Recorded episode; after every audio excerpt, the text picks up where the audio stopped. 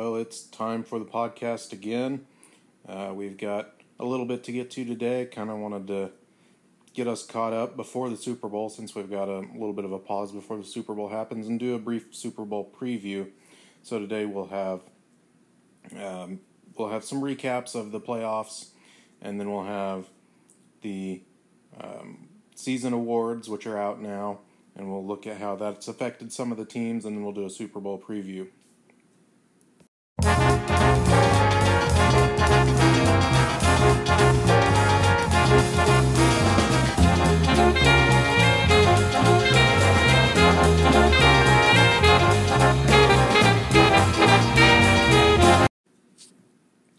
That means it's time for game recaps, and we have two. We have the championship games. Uh, first in the AFC, it was the Browns over the Patriots, fairly comfortably. I don't remember the score, and I don't think I'm going to look it up.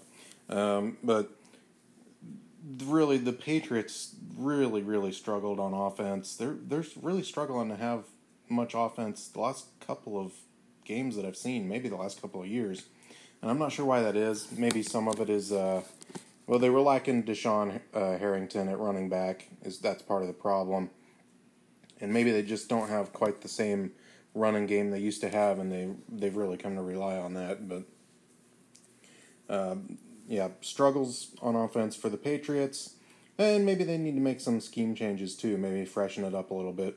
And for the Browns, um, this Browns team is starting to resemble the the Browns team at its peak when uh, they had DK Metcalf and Terrence Silas, and they could throw the ball down the field like crazy. Um, because Evan Lane's become a really good deep ball thrower, and Michael Sharp has become a scary receiver. Not quite DK Metcalf levels, but if you don't play the right defense against him, if you don't get a user over there in some cases, he'll just run right past you. And it's amazing how the Browns continue to be able to do that and then uh, uh, Tavon Rucker at running back, uh, kind of reminiscent of Terrence Silas. He's not at Silas's level yet, but he could get there. He's a very elusive guy. They can use him in the screen game. They can get him out in space. So this Browns team is looking pretty good, and they they threw a bunch of bombs downfield in this game, if I remember correctly, and that's pretty much what got them to the Super Bowl. So I got to call out the rest of the AFC a little bit, guys the last two to three years, this Browns team was probably at its worst, uh, or at least kind of in a transition rebuilding phase. That was the chance to beat them in the playoffs and go to the Super Bowl. And it looks like that's over now because this Browns team's just going to keep getting better. Uh, they're young. These core guys on offense are young in particular. Um, so come on, AFC, do better. Do better, AFC.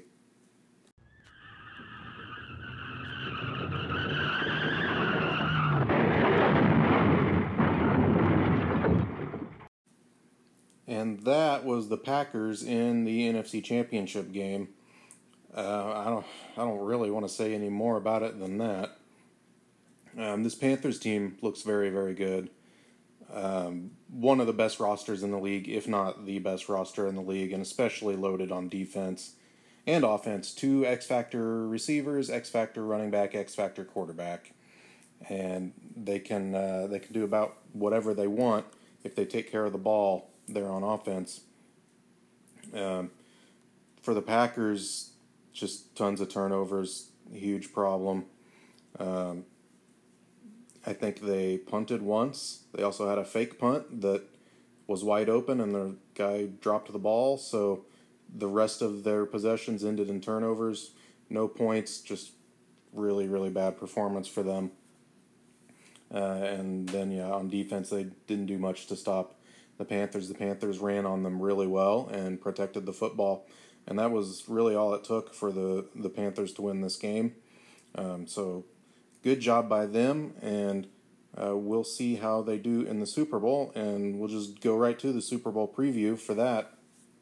Um, I think, you know, if the Panthers will play as well as they have lately, then I think they win this game but they've got a bad history against the Browns, really. Usually a lot of mistakes against the Browns. The Browns play defense different than other teams, and they put a lot more pressure on you, and that's part of that um, thing. But what I'm really looking forward to is this Panthers defense against this Browns offense, um, because I think the Panthers have the skill on the defensive side of the ball to match up and play with the Browns.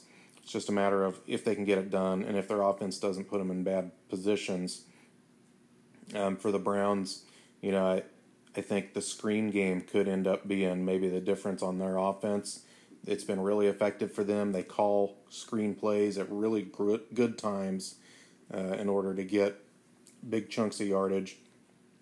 Because I think they may have a harder time throwing the ball down the field, but we'll see. I might be wrong on that. Um, so they may have to be a little more deliberate and methodical on offense. And then uh, when the Panthers have the ball, I think a big part of it is do they protect the ball? Does the ball did, the Browns take it away from them? Um, the Panthers do have the ability to get big plays, possibly uh, in the right situation, and it'll be interesting to see if they can run the ball on the Browns. If they can, they can be a little more conservative and a little more balanced on offense. Uh, the Browns usually make it pretty tough to run on them, though. They they like to put a lot of people at the line of scrimmage. So we'll be looking at that and see how it goes. Uh, I'm I'm looking forward to this game. I, I don't know if I'm going to get to see it, um, so I'm going to have to see if maybe somebody can tape it for me. But it'll be interesting to see how it turns out. Uh, Vegas has got the Browns as five and a half point favorites, so less than a touchdown without an extra point. So that's fairly heavy pav- uh, favorites for a Super Bowl line, but uh, within one score. So we'll see what happens.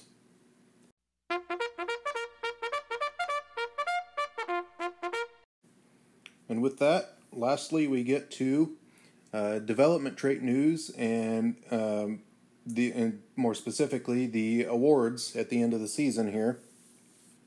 Now, I don't know if everybody reported their development trait improvements. Uh, if you didn't, well, that's just too bad. Just not going to talk about you, but that's the way it goes. Uh, so for the awards for the season, uh, the NFL MVP this year was Lamar Thornhill for the Patriots.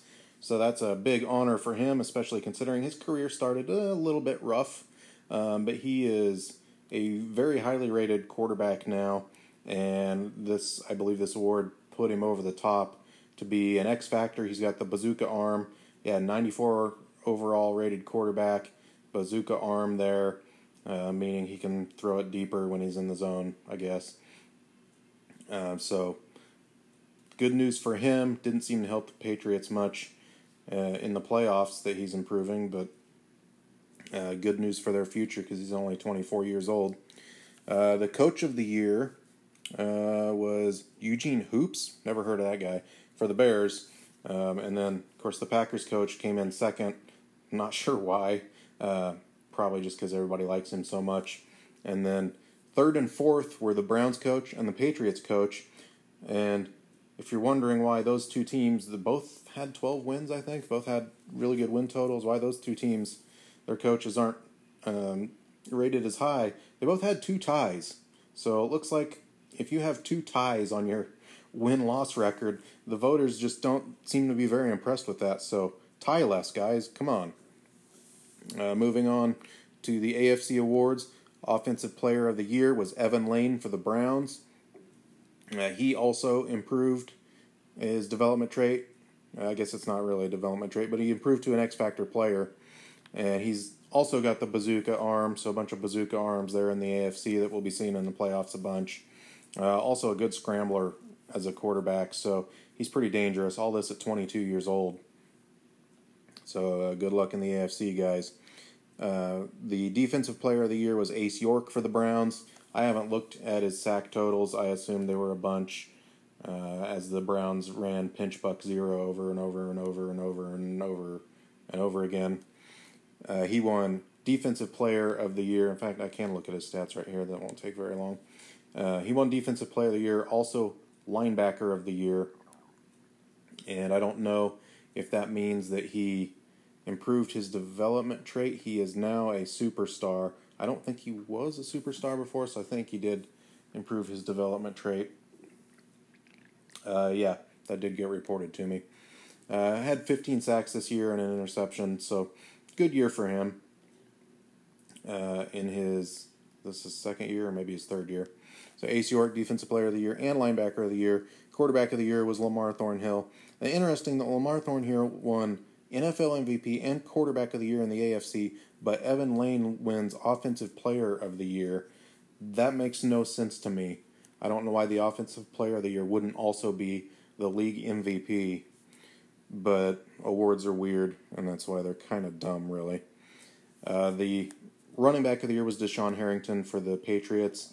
Uh, he became an X factor when he's in the zone. He has better possession catching from the running back position. Offensive lineman of the year, Mark Tretter for the Patriots, so that's good. Defensive lineman of the year, Evan Griffey for the Browns. And I think he is a superstar now, and I don't think if he, I don't know if he was before. I kind of don't think he was before. But either way, he's a superstar. One defensive lineman of the year. He's a speed rusher. He's also got the strip specialist and uh, pass rush elite, so he defeats pass blocks faster. So that'll make him a better player. Took him a few years to get there. He's 27 now, um, but good for him. And the DB of the year was cornerback. Um, forgot his name. For the Browns, Glenn Monroe. Uh, he's a shutdown corner. He won DB of the year, uh, 99 overall player. I don't know how you guys get so many players to 99 overall. I can get one every couple of years, maybe. But he won DB of the year. Um, so good for him. And I don't think anybody won kicker of the year or anything like that in the AFC. In the NFC, this is a shorter list here. Defensive rookie of the year was Robert Massey for the Panthers. He's a safety, and he had an excellent year for them and he's going to be a good player for a long time. Um, really fast. So the Panthers' safeties now are 92 and 93 speed, really good acceleration and agility as well. Uh, it's going to be tough to throw in the middle of the field on those guys. Uh, I can attest it's actually tough to throw anywhere on the field against these guys. Uh, he's a superstar. I think he did that during the season. I don't think that was from the awards. Uh, he's unfakeable. So good for him. Uh, running back of the year, Tavares Johnson for the Packers. And if I'm remembering right, three of the last four years, he has been the leading rusher in the league. Uh, he was this year. He is the best running back of the year. Uh, offensive lineman of the year was Dante Godfrey for the Packers.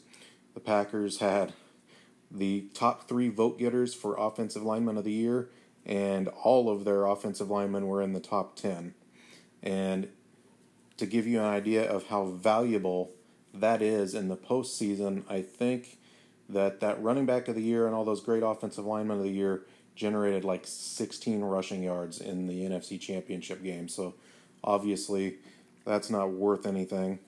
Uh, defensive lineman of the year, Lee Newman for the Panthers. I believe he won this last year. Uh, kind of late period major success for him. So congratulations. And linebacker of the year, this is not a surprise, Julius Brackett, another season with over 20 sacks. Uh, I want to see how many sacks he actually did have. I'm guessing it was well over 20. Uh, this guy's one of the best pass rushers we've ever seen, and he's still pretty young, and he's a 99 overall right now. Yeah, he had 26 and a half sacks this year, so he continues to be on a tear. Uh, I think he is under contract long term now. Yeah, he is. So uh, Julius Brackett doing major things there. And then one other weird note on the NFC is that the uh, I think it was the offensive player of the year was a 69 overall Deshaun Watson at I think 39 years old, uh, 38 or 39. So I don't know what's going on in the NFC that that's that's the best guy they could come up with. Uh, I'm gonna go look at him real quick. 39 year old, 69 overall quarterback. He does have the blitz radar, so he's probably he probably picks up on open areas pretty well. Um, but come on, NFC, we got to do better than that for our offensive player of the year. Um, somebody can surely do better than that for offensive player of the year. Uh, maybe it could have been Tavares Johnson, but it, it's always a quarterback. Seems like uh, he did have 34 touchdowns, eight interceptions, quarterback rating of 115.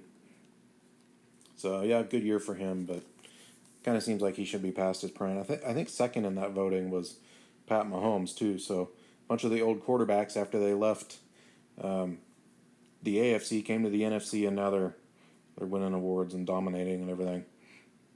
Uh, also, that's a big bargain for the Cardinals. I'm still looking at Deshaun Watson. He is being paid 1.91 million dollars, and getting Offensive Player of the Year. So big time bargain for the Cardinals. All right, that's it for the podcast today. Just wanted to get one in before the Super Bowl, kind of get a little Super Bowl preview, and we'll have uh, more here in the future after we get into the off season.